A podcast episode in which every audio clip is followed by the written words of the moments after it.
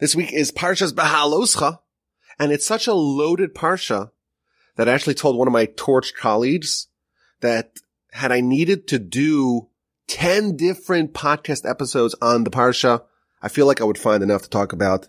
This is such a loaded Parsha. As it were, our subject today comes from the very beginning of the Parsha, and the Parsha begins with the menorah. And we've seen the menorah a few times already. It's made out of gold. It's hewn out of a single block of gold. It's very intricately embellished with cups and flowers and buttons. It has seven stems, three on either side of the central one. And it's placed opposite the table on the southern side of the sanctuary, and the Kohen lights it each night, and the Parsha tells us how the lights are oriented. The sits on either side are directed towards the middle central one. Hashem spoke to Moses saying, speak to Aaron and say to him, when you kindle the menorah towards the face of the menorah shall the seven lights be cast. And Aaron indeed did so.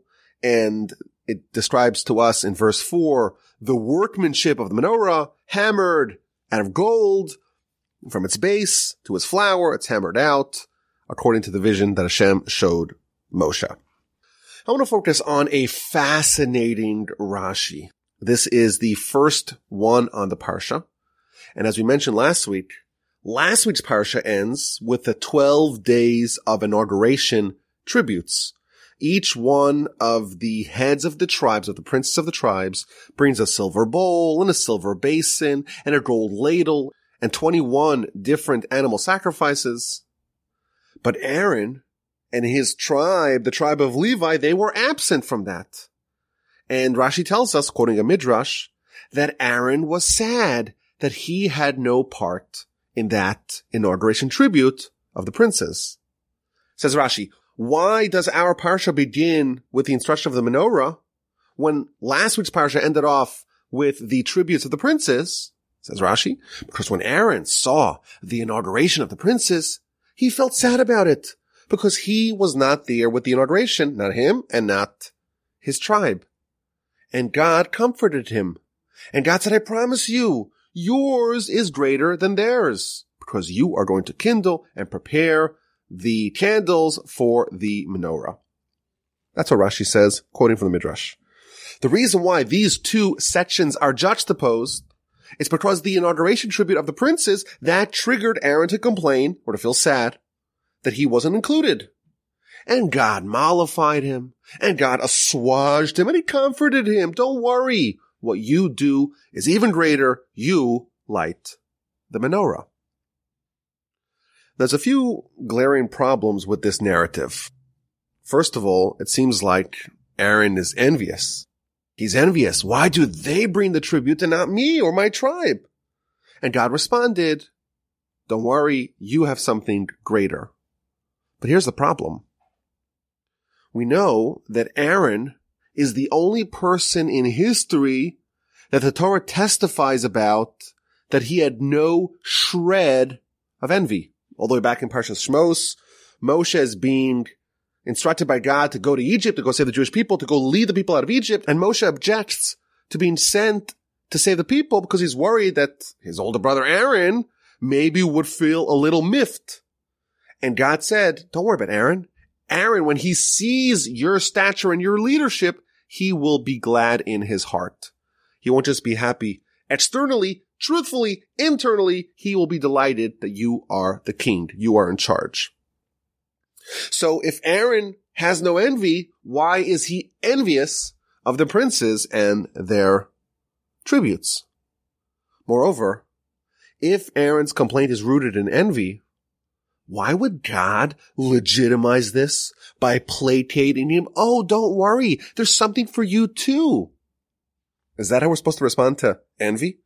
By giving in? You would imagine that the proper way to respond to envy is to point out, well, everyone gets what they deserve. It's all apportioned by God. It's fair. Don't be envious.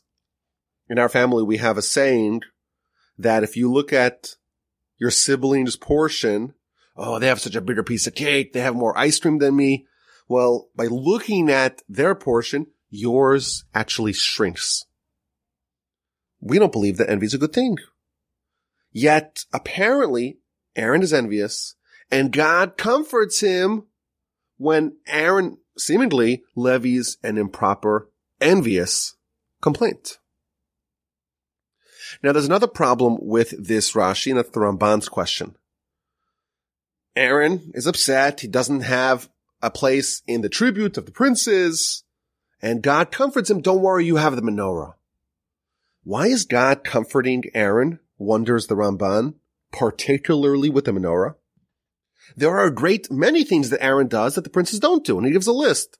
Aaron, of course, the Kohen, he brings the ketores, the incense in the morning and the evening, and he does all the sacrifices, and he does the meal offerings, and he does the work on Yom Kippur, and he enters the Holy of Holies, and he's the Holy One of God, and he stands in God's sanctuary to service him, and he blesses in the name of God, and his entire tribe are the clergymen. Why, particularly, is the menorah being highlighted? When you look at the Ramban, he persists with a battery of questions on how Rashi understands this midrash. And he proposes a novel interpretation, and we mentioned this in the rebroadcast podcast.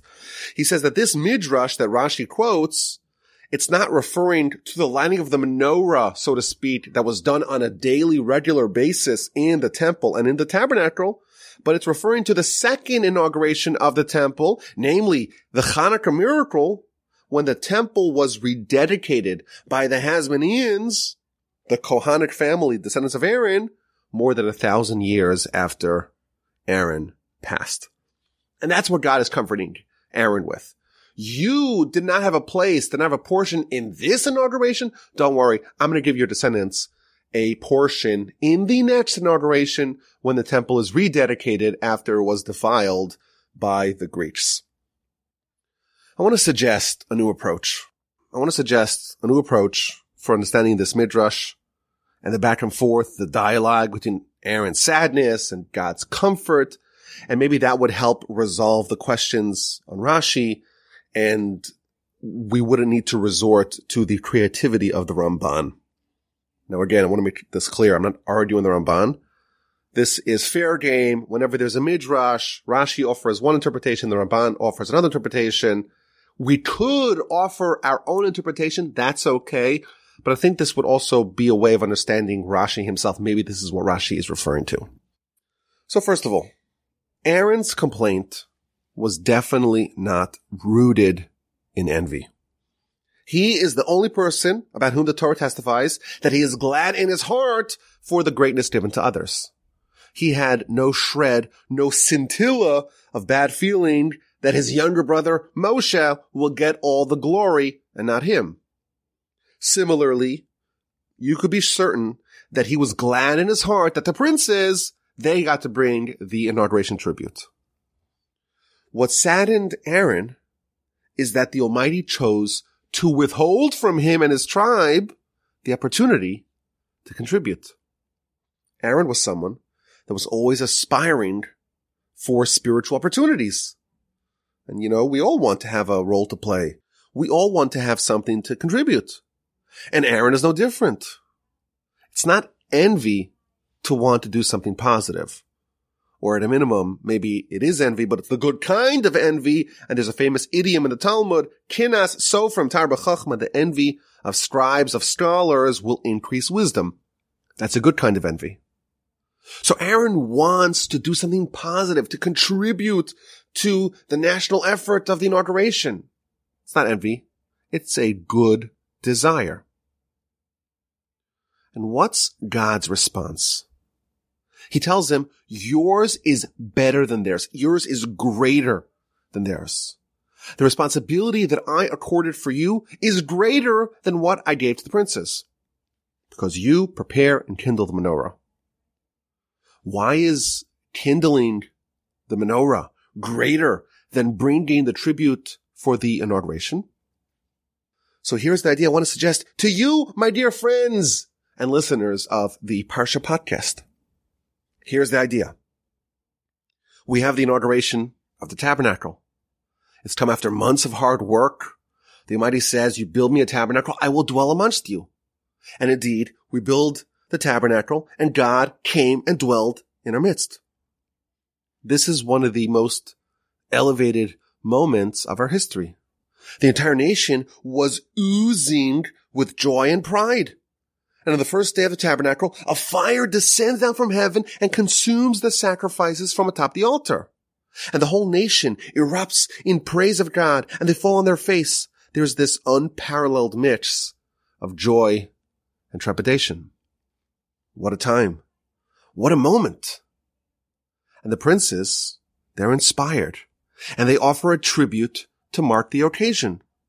And God tells Moshe to accept the 12 tributes from the 12 princes and on 12 successive days after the inauguration of the tabernacle, each day features the tribute of one of the princes.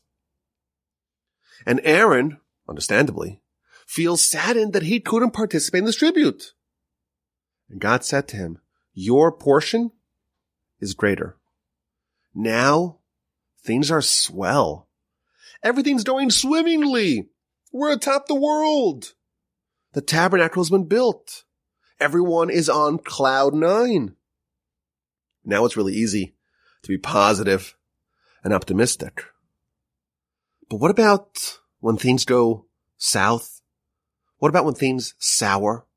What about when things aren't so pleasant? What about when things lose their pizzazz? What about when our nation hits a speed bump? Who will lead us out of the quagmire then? That's what we need you for, Aaron. Your job is even greater. The princes brought a tribute when everything was going smooth, was all smooth sailing. When things were easy and glamorous, the princes offered a tribute. Aaron, your role is even greater. You kindle the menorah when it's dark and things are not in an ideal fashion. And perhaps we are close to giving up. We feel depressed. Aaron lights the menorah. When does he light it? At night. When things are dark and dangerous and scary. When the darkness destabilizes us. When we feel vulnerable. We feel helpless. Aaron lights the menorah. Aaron kindles the seven flames of the menorah, the three on the right, the three on the left, and the one in the middle.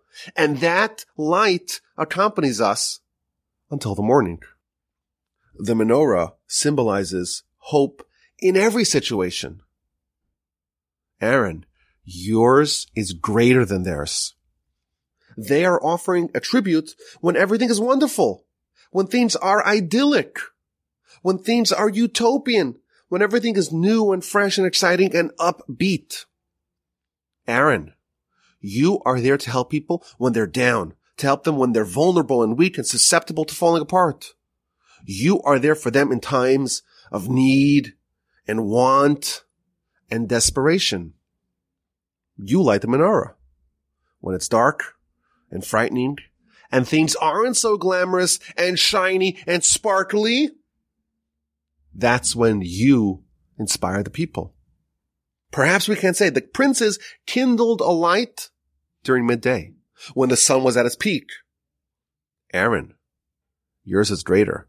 You will illuminate the darkness of night with the menorah. And if you read Aaron's story, this is his role. He is to be there for everyone even the sinners, in any situation, even the worst situation that a person may find themselves in. The Mishnah in the first chapter of Pirkei Avos tells us that we should strive to be students of Aaron. What does it mean to be a student of Aaron? Ohev Shalom, lover of peace. Rodef Shalom, pursuer of peace. Ohev Asabrios, someone who loves humanity. Umekarvan la Torah, and draws them close to Torah. Who did Aaron love? Oh, Sabrios, he loved humanity. It doesn't say that he loved the righteous, the gifted, the talented, the scholarly, the wealthy, the sin free. It doesn't even say that he loved Jews. He loved humanity. Everyone. No matter what situation a person may be in, he loved you. No matter what kind of background you may have, no matter what mistakes you may have made, no matter what difficulties you are going through, no matter what sins you may have committed, no matter how dark your world became, Aaron loved you. And Aaron kindled a menorah to brighten up your world. Aaron, yours is greater than theirs. The princes brought a tribute when everything was swell. Aaron is the one who brings our brethren back to Torah when they have gone astray, when their spiritual world is very dark. Aaron, your job is greater than theirs. And I have to mention an amazing Rabbeinu Yonah on that particular Mishnah in Pirkei Avos. And he actually shows us the Aaronic method of bringing Jews back to God and Torah. Again, we're told to be disciples, students of Aaron, people who love peace, people who pursue peace, people who love humanity, and bring them back to Torah. And this Rabbeinu describes how Aaron would bring people back to Torah. And he says that whenever Aaron would sense in another person that maybe he needs some help, he needs a boost, he needs a pick me up, he would go and befriend him and become close, beloved friends. And this person, this sinner would say to himself, Oh no, if Aaron knew what I'm actually doing in secret, if he knew what's happening in my heart, he would never want to be my friend. But he's such good friends with me because he thinks I'm so righteous and he thinks I only do mitzvos. But if he knew how bad I really was, he'd alienate me. Let me make sure that I mend my ways. And the person would do tshuva, the person would repent. And thus Aaron's friendship would actually help bring the person back to Torah, bring the person back to the good graces of God. And the Rabbeinu Yonah quotes a verse in Malachi, the very end of the prophets. This is a favorite verse of mine. Of course, we're not allowed to say that one verse is better. We cannot assign grades to verses of scripture, but this is such a beautiful verse about Aaron. And incidentally, it comes from the Haftorah of Parshas Toldos, which is my Bar Mitzvah Parsha. He quotes a verse that says as follows, Bishalom mishar halachiti. Aaron went with me in peace and fairness. Virabim heshiv me'avon. And he brought the masses back from sin.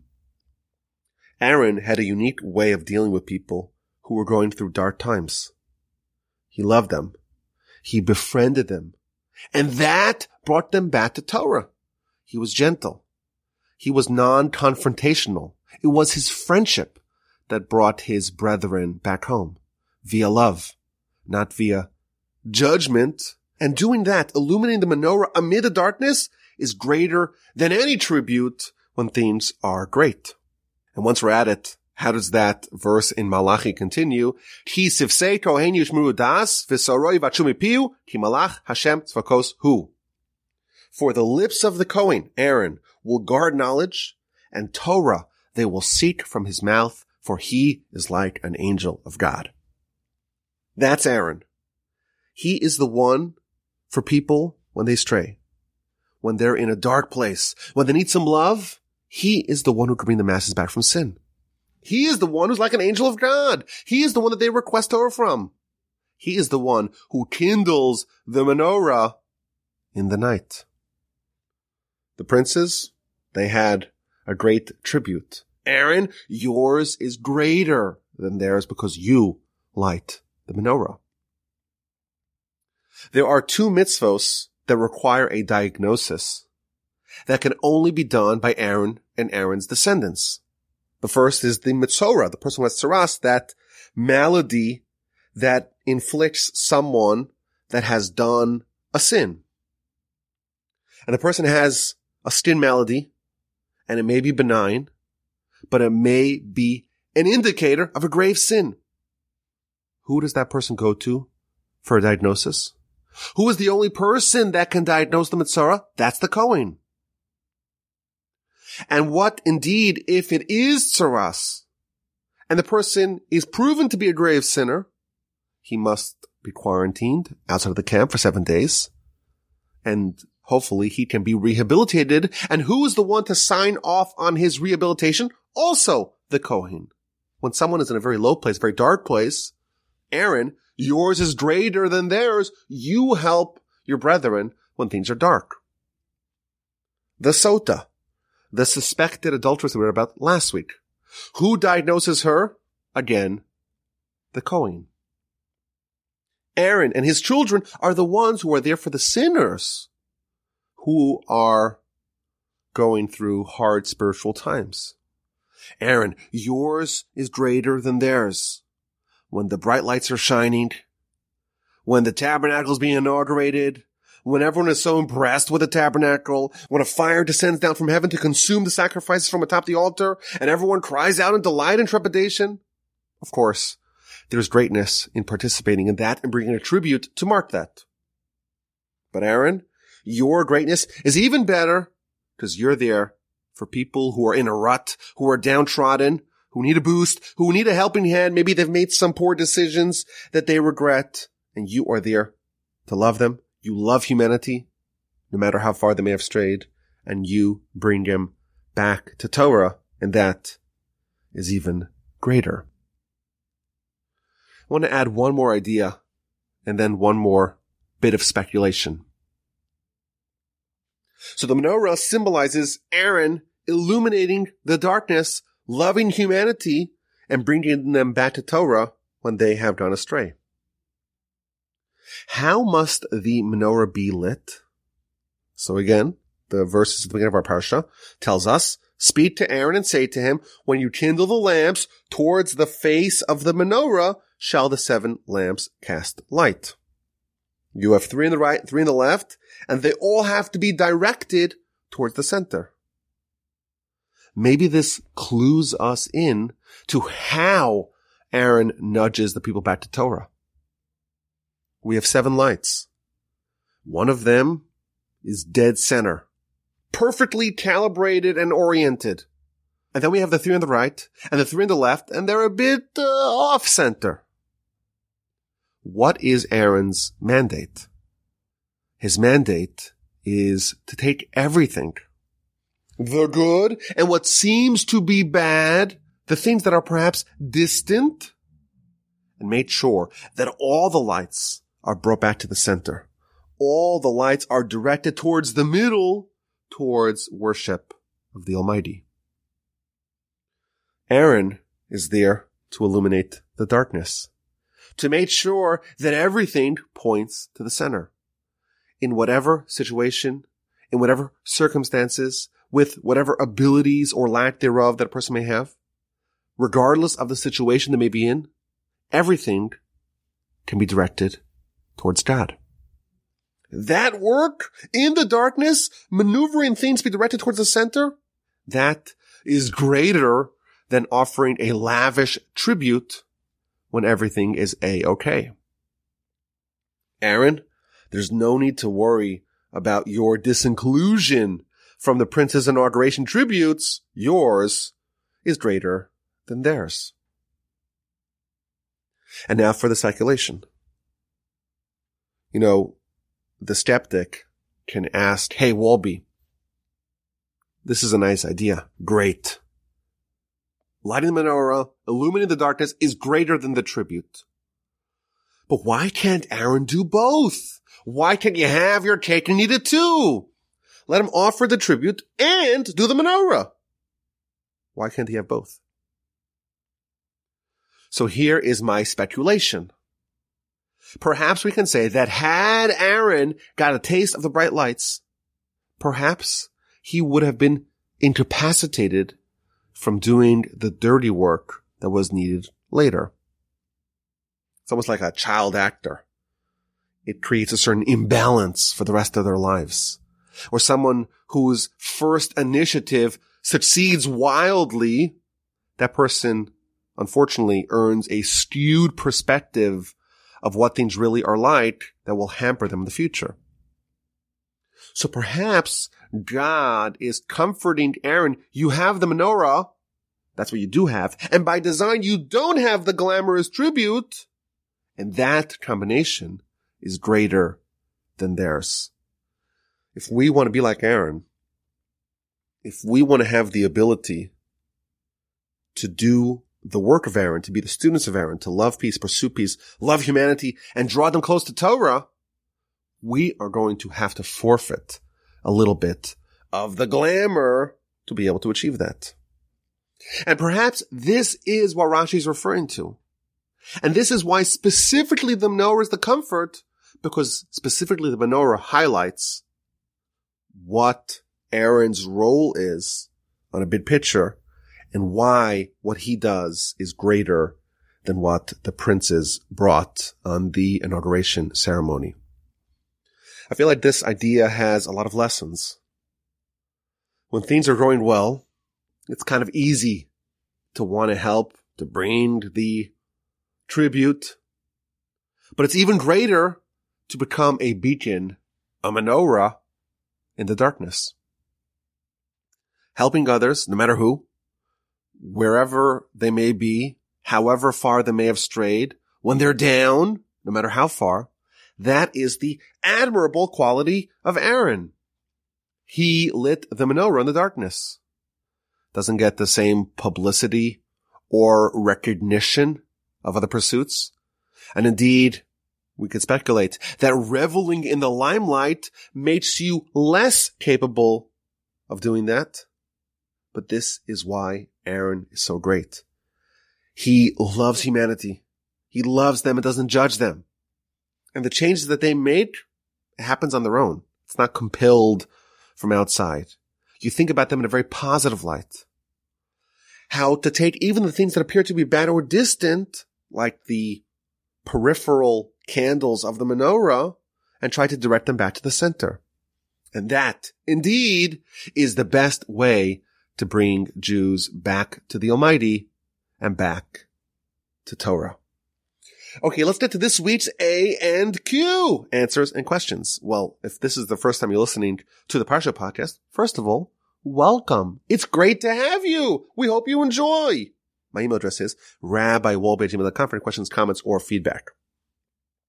We have a section of the Parsha podcast each week called A and Q, answers and questions, which is the exact opposite of questions and answers. Questions and answers, the audience peppers the presenter with questions and the presenter can maybe answer them or maybe not answer them, but that is the way the flow happens.